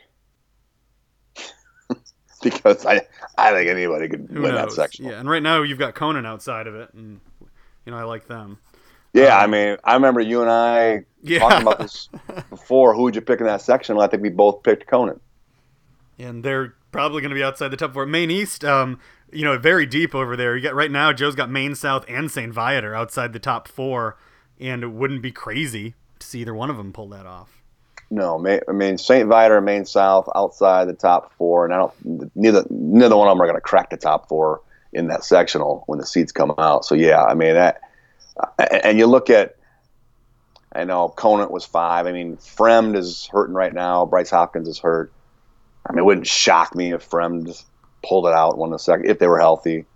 Um, Glenbard Nobody- you got a slew of contenders there because that's everybody kind of equal. According to Joe's seeds, you got Willowbrook, Geneva, and Downers North all below four. yeah, I mean that's.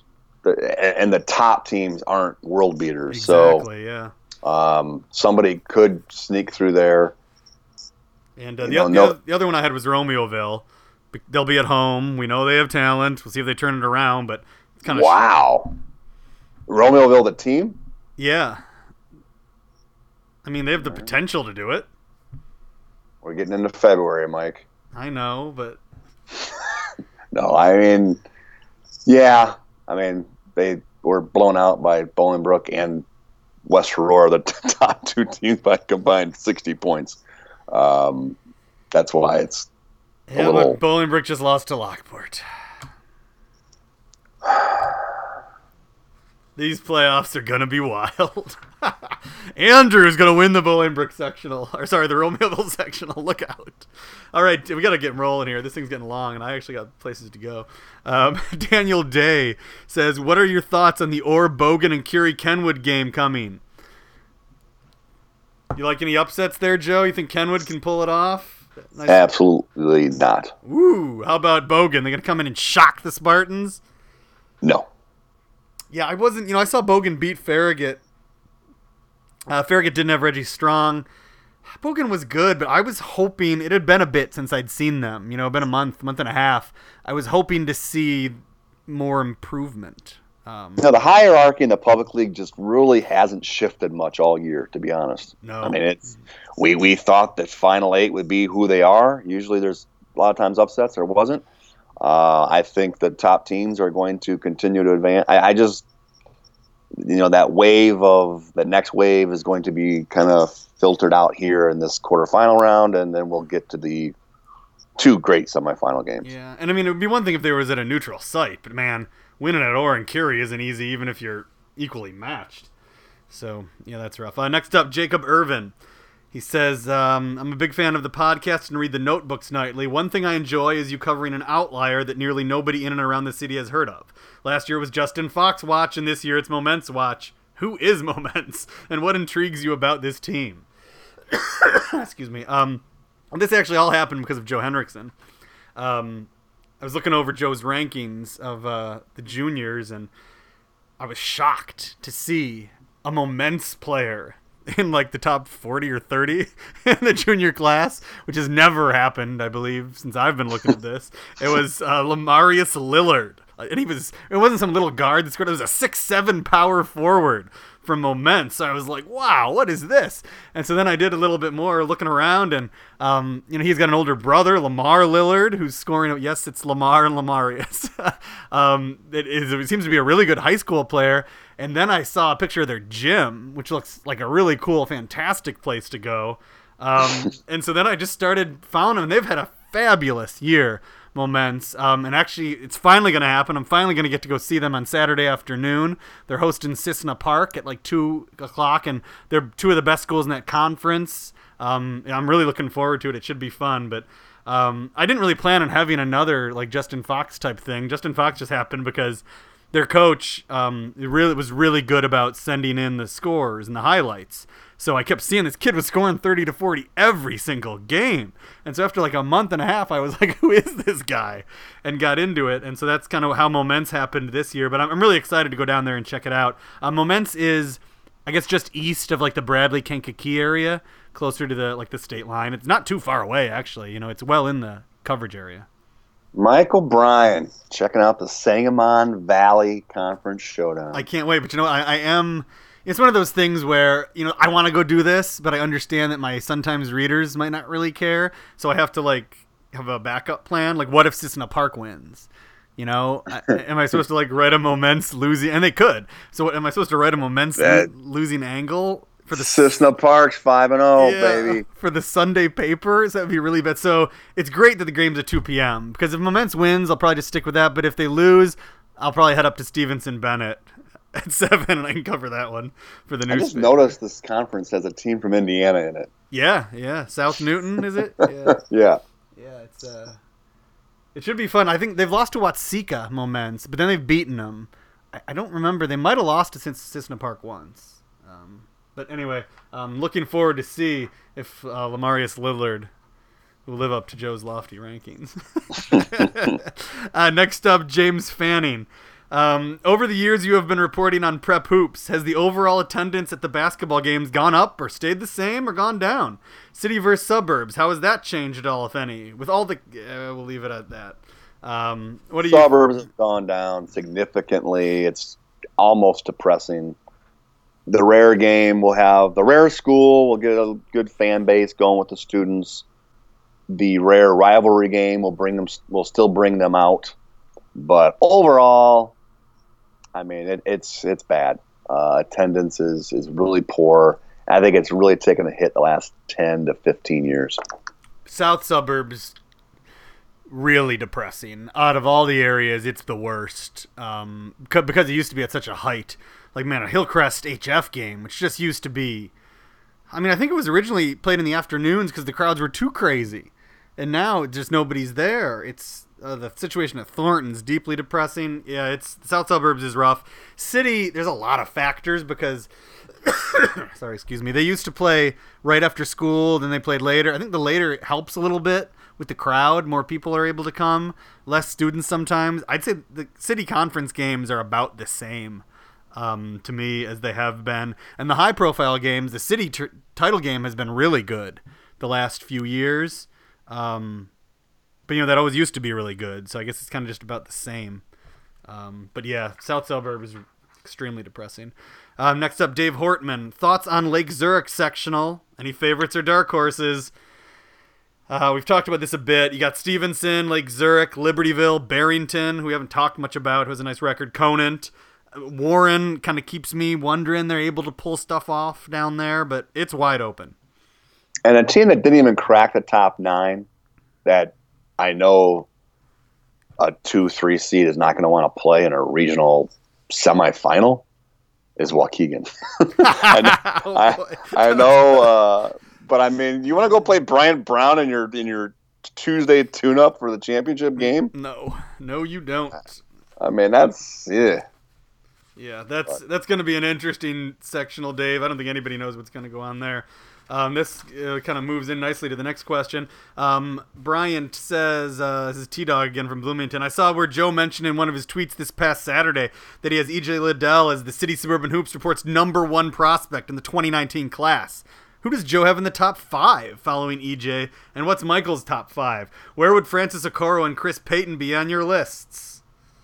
Uh, Coro is two. I mean, right on the heels of Liddell. I mean, they're one, two, one A, one B almost. Um, the Hargrove kid down in, in East St. Louis, six foot four, six three wing, is number three. Marquise Jacobs, uh, uplift is four, and Chris Payton from Bloomington is five. Nice. I have no interest in doing a prospect list, but I'm going to give you a list. T Dog, my top five high school players in the uh, junior class. Um, number one is Bryant Brown for me. I think he might be the best and most productive actual high school basketball player in the junior class. Number two, He's number he's, he's number six on the prospect list. So uh, number two, Fred Cleveland. Big Fred Cleveland fan. He's a monster. Number three, Tyler Cochran of Bolingbrook, who has just been a he's been incredible this year. I never would have thought he was going to make this list um, headed into this season. Um, then number four. Then now we get. I'm not quite as sure. Number four, I have Perry Cowan right now. I could be talked out of that. And number five, I got a kind of a tie between Marquise Jacobs and Zach Toussaint. I couldn't decide. I don't know if people are going to be like they'll probably be depressed by that list, but that's the junior class, folks. All right. Uh, next up, Dave Holm. Um, was uh, here we go here. Uh, he saw um, the small piece that Joe had in the City Suburban Hoops Report three pointer in the newspaper a couple weeks ago on Maine West. He lives in the area and has attended some games, and he's curious if guard Julian Dones is being recruited. D three maybe. I've watched him for four years, and he's hard to get a handle on at times. He'll have a great game, followed by one he kind of disappears in. Yeah, that whole team is is you know getting a lot of Division three uh, looks, and uh, including a kind of a late bloomer. Uh, I'll butcher the name, maybe the pronunciation, but Milos Dugalic, you know, six five, six six kid. Um, he's averaging double figures. Julian Dones is probably their second leading scorer behind Jack Collins, a six five kid. So they've had a great year, Maine West. I mean, for a school that's done nothing, you know, it's been a yeah, this has been a really nice story.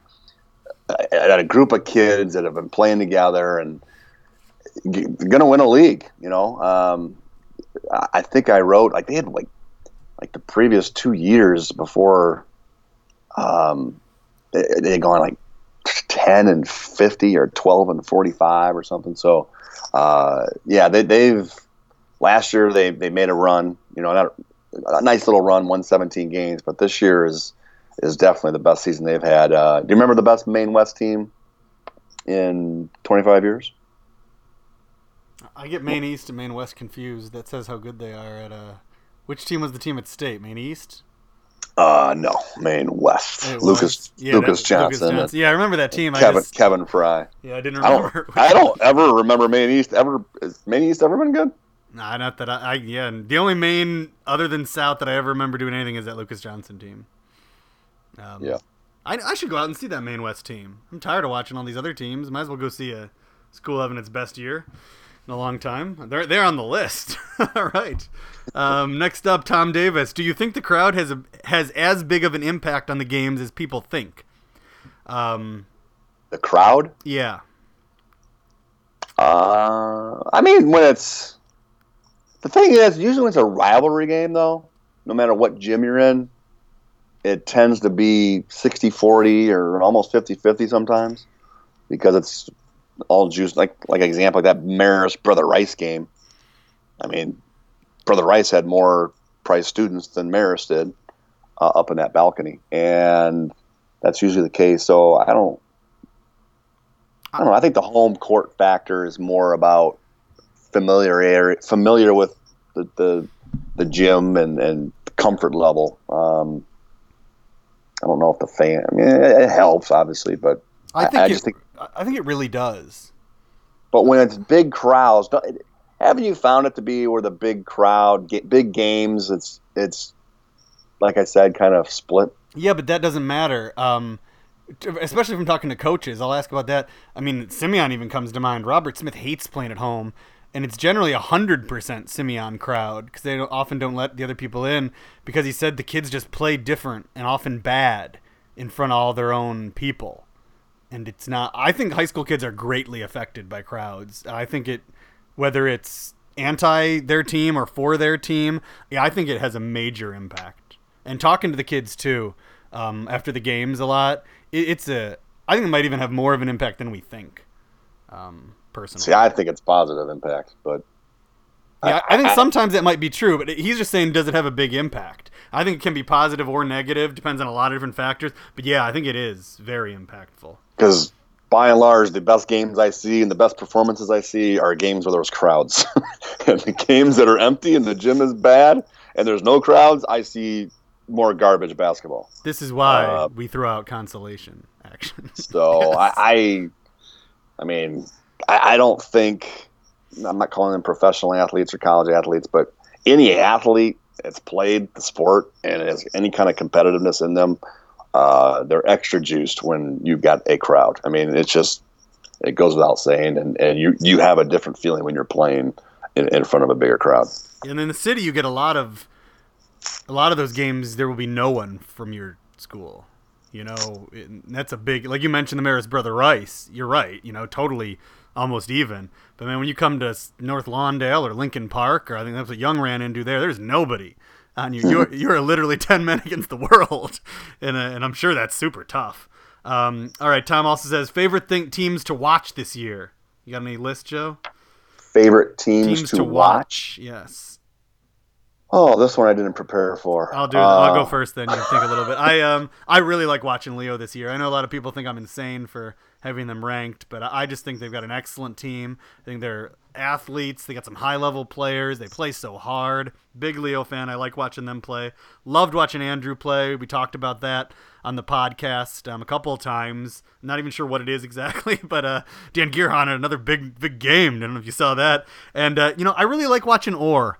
Um, and I've talked a lot about how people also think I'm wrong that I still don't think they're quite as good as last year. That doesn't mean I don't like. I really enjoy watching them play. I, I think they're a fun team with some very interesting personalities. Danny Smith and Wa- Raquan Drake are just great, fun players to watch. They play so hard. You know, you got Chase Adams. He's got that flash on the perimeter. They got the shooter with Brian Hernandez.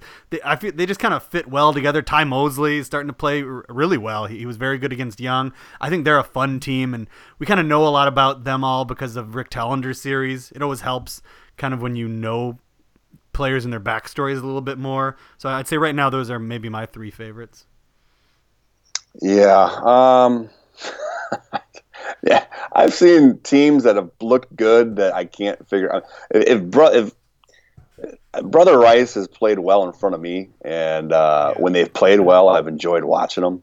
Um, but they've just been so, so up and down. Um, I've enjoyed this Evanston team. Uh, I, they, you know, fast pace, put points on the board this year. You know, without the big names like Nojel Eastern uh, they you know doing it a little differently. Um, I too like Orr. I like their toughness. I think their uh, their physicality. I think they're for a high school team. They're kind of grown men and and um, have gone away, gone about it that way. But yeah, I mean, it's as we, we've noted, there has not been a lot of like, and I like all different types of teams. Like Mike, you hate watching Loyola Academy. I, I just from a, I, I find it intriguing. Different teams doing it differently, and yeah, I, I would prefer to see a sixty-eight to sixty-three game, uh, a hundred times over. But I do enjoy a systematic approach and the pure basketball of it, of, of seeing like how Loyola is getting it done with what they do. And um, yeah, I mean, I I've only seen Leo one time all year. So you, how many times you seen him? You've seen him several times. Four, maybe, maybe more. Yeah. Yeah. So, Um, but um, I don't hate watching Loyola um, blanket statement. I've liked some of the Loyola teams quite a bit. Um, I thought that one a couple years ago was going to go pretty far. I think they might have let me down. Um, but yeah, this current Loyola team, I and I don't want to. I, I uh, I'm always end up ripping Loyola in this podcast. I just think they're a little overblown this year now, ranking wise, and they don't have big wins. It just, yeah, I'm not convinced. Um, I, and I, I don't always hate the, low, the I don't always hate the low scoring style. You know, that's not true. I didn't. I liked watching Jack Nolan last year and Benet. You know, the way but, they but I mean, stuff, my, but- my thing with Lo- we, we keep again. I don't want to go into debate, but the y- y- like you've made comments of you know, any team that wins 12 out of 13 games, do you know, to them playing well about Yes. Team A or Team B, and you know they rattled off all those wins. Um, you know, we raved about Lincoln Park at one point. I mean, Loyola. I know it was early in the year they dismantled Lincoln Park. Um, you know, I, I they part of their problem I think is they went out of state over Christmas, won four games. They're out of sight, out of mind for a two week period where high school basketball is really zoned in and locked in on holiday tournaments. That doesn't help their, you know, for conversations like this, for comparison speaking, you know, and we can I can only go by what Loyola tells me of the opponents they played in comparison to some of the teams they played here. Um, but I mean, they've beaten the DePaul Prep. It's a good team. They've beaten St. Viator and they don't they haven't lost. And then i you, i also saw them play that detroit team. So that's why i think they are where they are and i think it's about right of where they are. Yeah, I- uh, where I have them is fine, but you should see where some other people have them. well where do you have them? 20, 21. oh that's still too low. Yeah. they're they're i mean their body work compared to some of these other teams yeah they're, they're that's too low. But that's okay. That's just your opinion versus mine Yeah, I don't. I mean, their best win is what Viator, well DePaul Prep probably and they lost to him. well i know but they beat him. i mean they turn around 36 at 48 hours um, their best win is actually over the De- detroit team but uh, you know they lost to evanston by three in a heartbreaker I mean, that's a good point. They don't have bad losses. Their Um, losses are all to it's New Trier, what Rita, Evanston. All by one Yeah. possession or two. But I just, I, I mean, their their body of work is not. I don't think is as bad as kind of what you're indicating. Yeah, I don't. They don't have a bad loss, which in this season, as we've talked about, is a big deal. I just when your best win is Viator uh, or DePaul Prep, that's going to keep you lower. Because I mean, as much as we talk about these teams with bad wins, some of them have great uh, bad losses. Some of them have great wins. You know, so that's. I'll take a team with a great win, and a and a bad loss over a team with okay wins. Is my rankings philosophy generally which is why Lincoln Park and Bolingbrook stuck around, and St. Rita for that matter. Um, you know, St. Rita's what got ten losses now, and everybody's on my case about it. But I just kind of see it as lightning in a bottle in some of those cases. I Like mean- Lincoln Park, Lincoln Park was ranked in the top ten and at one point, and I just didn't ever see Lincoln. Park. Yes, they beat Whitney Young in that game, but I just never saw. I mean, and I'll take Loyola over Marist. I've seen Marist a number of times. I, I you know, I take them in a heartbeat over over Marist. wow, yeah, I would definitely would not. Um, That's interesting. Wow. take Loyola over Benet. Ooh, there's a good one. I have no idea. I need. That's why I was thinking about going to see Benet on Saturday. They're clearly a much different team um, than the team that left Pontiac. So Who they got Saturday? uh, Stevenson They play somebody Friday. I think I was maybe going to see them Friday. probably, but yeah, I need to see them because yeah, I feel like I do not have a handle on current Benet. I need to see current winning streak Benet. Um, all right, sorry, we got really too long distracted with that one. Um, Matthew Well, Robin. Oh, go ahead. It was Benet's wins though in that streak. Oh, in the ten game winning streak. Um, Yeah, I mean, Not great. What did it? St. Marist um, in overtime. St. Charles North, I think. Um, yeah, those are the two best wins. Yeah, they lost to Viator, Yeah, they've got that Fenwick win lost to Paul Prep. early. Yeah, I don't. I mean, I and Benet did not play well at all when I saw them at Pontiac. So I am not Yeah, too. I was not excited about them, but now they've ripped off some wins. Um, it'll be interesting to see. But they do have that Fenwick win that I know that was. I think it was the first week of the year. That's super early, but um, and Fenwick's lost to an awful lot of teams, but it, still shows a little bit of potential. Okay, we gotta get rolling here. I, I'm going to the Aura movie tonight. That's what I need to get to. The uh, it's gonna be on Fox Sports. You guys can all watch it. Um, but Daniel Poneman's movie, he's a producer. I think Chance the Rapper and Dwyane Wade are now the producers. they signed on, but originally it was Daniel Poneman, who I'm sure a lot of you know. Um, the movie's premiering tonight on the South Side, so I'm headed down there. I was I helped out a little bit with it. Um, but yes, let's get going. I think we have two left here, Joe. Oh, All three, right. three left, and they have multiple questions. Matthew Robbins says, "Hey, Mike and Joe, with 3A and 4A seedings being voted on and revealed this week, I'm curious if some light can be shed on the process behind it all." Um, we talked a little bit about this, Matt. Uh, Matt wants to know: It's the, it the head coaches? Yes. Do they all get together in person and decide in front of one another? No, they used to. Do the newspaper and AP polls have any influence? Possibly some of them look at it. I don't know. Um, I guess that's about it. Um, one additional question: Since there were so many cancellations this past Friday due to weather, and many of those games might not be made up until after the seedings are released, is it pretty much just an unfortunate situation? Yeah, I think so. Uh, it's going to really hurt Niles North probably, um, or New Trier. Yeah, I, I, mean, if they'd have won. Yeah, I mean, New Trier, New Trier plays they like Maine South, Evanston, Niles North, all like in a week span, I think.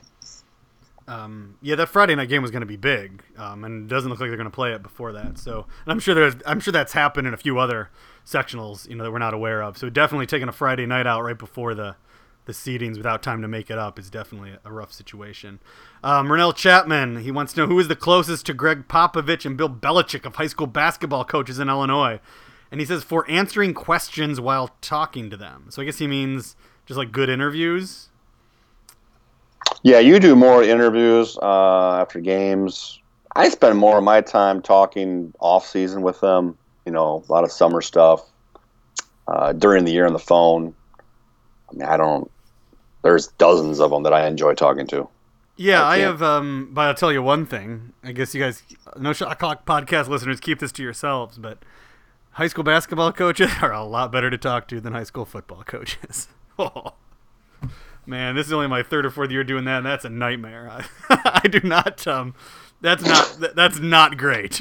um, basketball coaches much better. Um, I don't know who comes to mind. Um, as somebody that I've dealt with more recently, you know, I covered New Trier a fair amount, but maybe twice a year. I see Rick Malnati a lot more now, and he's always got some good quotes usually that I that I can get in the paper that are fun stuff. Um, Arthur Goodwin at Bogan is excellent. He will call out his players. He did it just again this week. He'll also rip the other team's players. He'll say all sorts of stuff.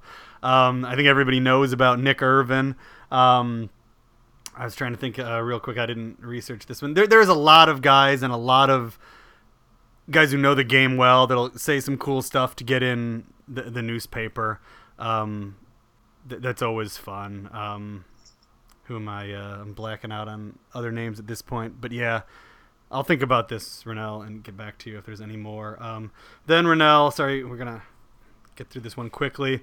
Mention the top available players looking for D1 offers that we talked about. Um, how, how much does low to mid major D1 schools not offering high school seniors have to do with the high emergence of foreign players and prep school kids? Are D1 colleges in Illinois perhaps holding out for foreign players or prep school kids and transfers? And that's why these other kids aren't getting offers? He sees a lot more foreign kids and prep school kids on rosters now. Then he talks about Austin Ritchie, Jermaine Couisnard getting D1 offers. They weren't in high school. Um, and now we just talked about it earlier. We're seeing Austin Trice getting an offer. Yeah, the one the one part he mentioned is very true, and that is the transfer market has changed recruiting of seniors. You know, guys that don't sign simply because everybody now tries to keep an open scholarship because there are six, seven, eight hundred transfers in college basketball, and they do not want to be sitting there with a high school kid um, that they may not be as sure of as they would be a college kid who's transferring um, either down levels or you know it's just a and the, the, whole senior fifth year senior grad uh, transfer in college basketball. Everybody wants a scholarship open. So uh, I think that does limit the opportunities sometimes. But in the same token sometimes there's so many holes to fill on a program that they will I see kids get recruited at a higher level sometimes in the spring than they really should out of high school in some cases simply because the lack of numbers available to recruit and at, at that point. And that's like a flyer on somebody knowing sometimes that they really aren't even good enough they still take them um, for that particular level so that's a little bit different too yeah yeah we used to see a, yeah, a whole lot of that um, Ronell ends with he was amazed by Francis Okoro and especially especially EJ Liddell. He was watching the Bank of O'Fallon shootout live stream. With the way Bolingbrook is withering right now, I hope I can see EJ Liddell live in person for the first time in Peoria. Bloomington came to Chicago twice this year. Chris Payton is nice, but is there any talk of bringing Okoro or Liddell up to the area next year? Joe, will you bring them to us? Yeah, um, I I was close to having both actually, um, but the calendar did not work for Belleville West for my uh, When Sides Collide shootout at Glenbard East. Francis Okoro from Normal West is the, um, will be coming up, so they will be playing up here. I don't have an opponent quite yet lined up. And then I had Belleville West, and they have a shootout that night at, at, the same time. So they were all ready to come, and they, they, they couldn't make it. So hopefully, I mean, because I think you know, when you have the two best players in the state of Illinois, prospect wise, and probably EJ Liddell is going to be the best player um, in the state next year, regardless of class, that Chicago fans can't see them. It, it, it does stink for them. I mean, there's no question. If you got to wait for Peoria, kind of like the old days where I remember as a kid and hoping, because I went to state tournament every year, Mike, and as a kid, and you would hear about LaFonso Ellis. and oh my gosh, I want to see LaFonso Ellis. You know, that was in the uh, mid late '80s, and you just hoping that East St. Louis Lincoln made it to Champaign, and you get to see guys like LaFonso Ellis or Ed Horton from Springfield Lanphier. So that's kind of how it is now. Usually, though, uh, we do get to see, you know, with all the shootouts, and Okoro making one visit for sure next year.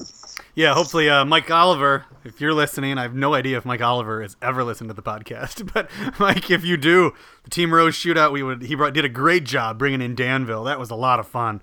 Uh, the Danville Orr game is still one of the best games I've seen this season. Let's get Belleville West or um, Normal West up here.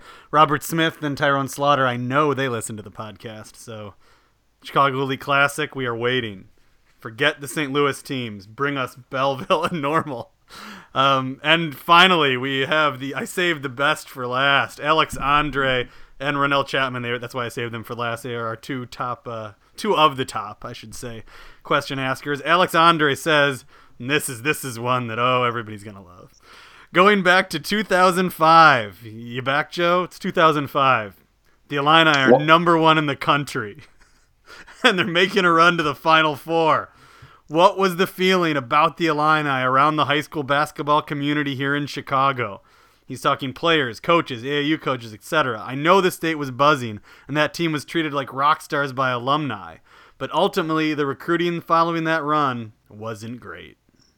The first significant thing that you can pinpoint as to the fall of the Illinois basketball program oh. were the immediate years following that that team you know, the Dee Brown team the, the next year was still really good. They were still in the rankings. So it wasn't like that 2005 then dead.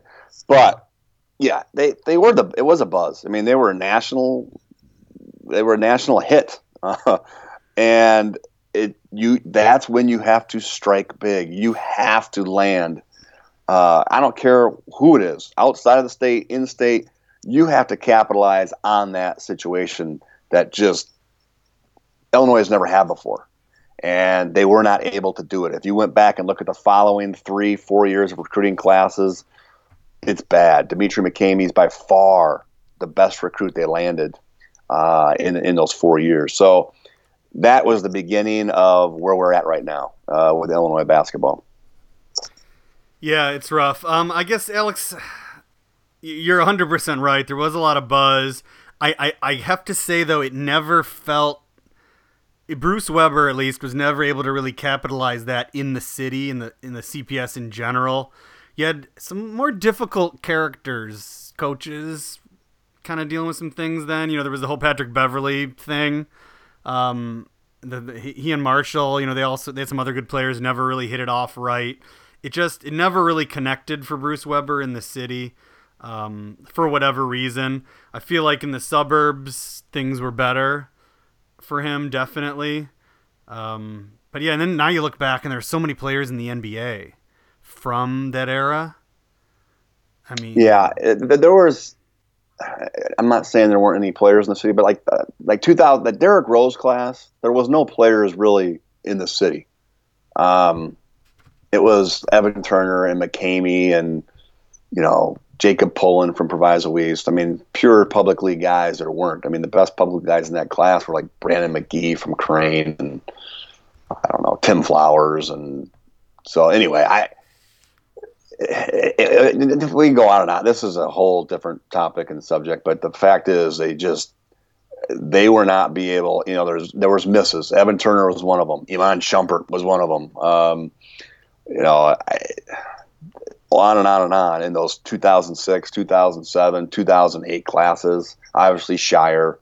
Uh, so there were guys to hit on uh, and hit big, and they they failed, and that's just you know that was the. There were stories. You know, I, I don't get into too many specifics, but I remember being at I think it was the, the Paul team camp at Moody, like that when and hearing about like things I guess went might have went pretty bad when Evan Turner told Illinois he wasn't coming there, and you know word spreads around and see I, I do feel like there there was like a thing where Bruce Weber's regime kind of failed to capitalize on that. They're, they're just the. Well, there's no doubt. I mean, they completely struck out. I yeah, mean, but I mean, it wasn't just because like certain players picked the feeling, which is what Alex. I think the feeling wasn't great, and it should have been. Yeah, I mean, and then everybody. Eh, The, the, the, the, my second thing that happened is they had this kind of rejuvenation even after all these misses. That's true. With yeah. with yeah. Jereme Richmond. And Brandon. And I was Paul. like, oh yeah. wow, Jereme Richmond and Meyers Leonard. I mean, Meyers Leonard was a top thirty player and he's in the NBA. Um, Brandon Jeremy Paul Richmond was a great player and is in the NBA. I mean, but but but the Jereme Richmond thing killed Illinois basketball. yes, I mean, you got a McDonald's All American who is enormously talented, was a, a huge figure in high school basketball for four years in the state, and you got nothing out of him. I mean, and that's really no fault of Illinois for the most part. Uh, and then the Meyers Leonard thing, it's just is what basketball is now. I mean, he wasn't ready for the NBA. He was a seven footer who could run, jump, and had potential. And they all go pro now after one or two years. And before you get anything really out of them. And before Meyers Leonard, they really were able to. He did nothing as a freshman, had a decent sophomore year, and poof, gone. Um, so, I mean, th- those. that's not even. yeah, the worst part of Crandall that. had- Crandall yeah. Head was a plus. Yes, that's what I. Crandall Head. That kid, soft. I mean, he was Sophomore amazing. yeah. He was amazing. Everybody was excited, and Yeah. he fell off of the uh, face of the earth as a basketball player. He got hurt. partly due to, partly Yeah. due to injury, but also the makeup there just. But I mean, nobody could have faulted for taking Crandall Head early. No, exactly. Yeah, that, that's what I'm saying. That that was they got literally nothing out of him, and that kid looked like he was going to be the next Mr. Basketball. I mean, Um, that, that was just bad luck on that one. exactly. Yeah, that class. Talk about just what year was Ben Moore? The Bolingbrook No, kid. that, that, that was John Gross. Okay, was that late? All right. Who's last? Uh, but no, yeah, I mean, I'm just saying, if, if, if the Richmond thing didn't go so bad, and Crandall had went so, and that's a darn good class. At, one point, you're thinking, oh, all right, yeah, and then you follow up that great 2011 with, with, with the guys that they recruited and got early commitment, like Tracy Abrams. Eh. I mean, that's the group. I mean, Myke Henry's in the NBA, yeah, and they got nothing out of him at, at Illinois. Um, Nnanna Egwu is a good. You take him; he's a good big man. But then the Blackshears, the Chasson Randles, the Boatrights, the Kaminskys. I mean, uh, you, they, they just missed on that class in a loaded class, and they took the, and they had the wrong guys. Mike Shaw was clearly overrated. A lot of people didn't. I mean, I he wasn't even in my top ten in the class um, by the time he was a junior. People still liked him. I don't know why. Um, Tracy Abrams was blossomed as a freshman. They took out an early commitment. I mean, meanwhile, these other guys, look at the Chasson Randle, another huge, huge miss for recruiting. But we go on and on about this stuff. Yep. Um, last question. It's been a marathon. You ready, Joe? Yeah. This, this one's easy. Andre, Alex's first one was a doozy. He, gives us a nice, easy closer. Who runs the IHSA? Is it a person or a group of people? Which you know what? I think it's a good question because I'm sure a lot, a lot of people don't know. Um, Right. Alex Craig Anderson is currently he's running the IHSA. This might be his second or third year. It was Marty Hickman for a long time. Um, it is though a, a group of people. They um, has a board of directors made up of like people, principal, some principals, some other people, and then they have like 30, 40 full-time employees that run the different sports. But the way things get done, the IHSA will always be the first people to tell you that they are not making decisions. They are a member organization, and their members are all the schools in the state, all 700 whatever schools. And those schools vote on everything that happens. And so they say, you don't like four class basketball? Schools voted on this. Don't come to us. Come to the schools. But as usual, the truth is somewhere in between. Yes, because the way they did that vote was garbage. Yes. And that's a whole other podcast. But Exactly. anyway. but but the answer, the Craig Anderson is the head of it. They are a member-run organization. They claim, um, and the Sun Times did a, a actually a long series I worked on with um, Chris Fusco, kind of looking into the finances and the way the IHSA runs. You can find that on the Sun Times website. Um, we got in a bit of a dispute with them, and the Better Government Organization did, trying to get their basically because they're run by tax dollars, the Sun Times and other media organizations think that we should be able to FOIA them.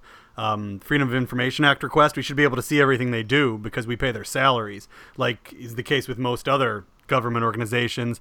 The IHSA says that isn't so, and I believe the last, it might still be going on, but right now, I think the newspapers lost the the lawsuit the first time, so we still don't know everything about what's going on with the IHSA. But anyway, that will wrap it up. I think we're, we're short of the two hour mark, just barely. But uh, if you're still listening, thank you very much, and uh, have a great week, everybody.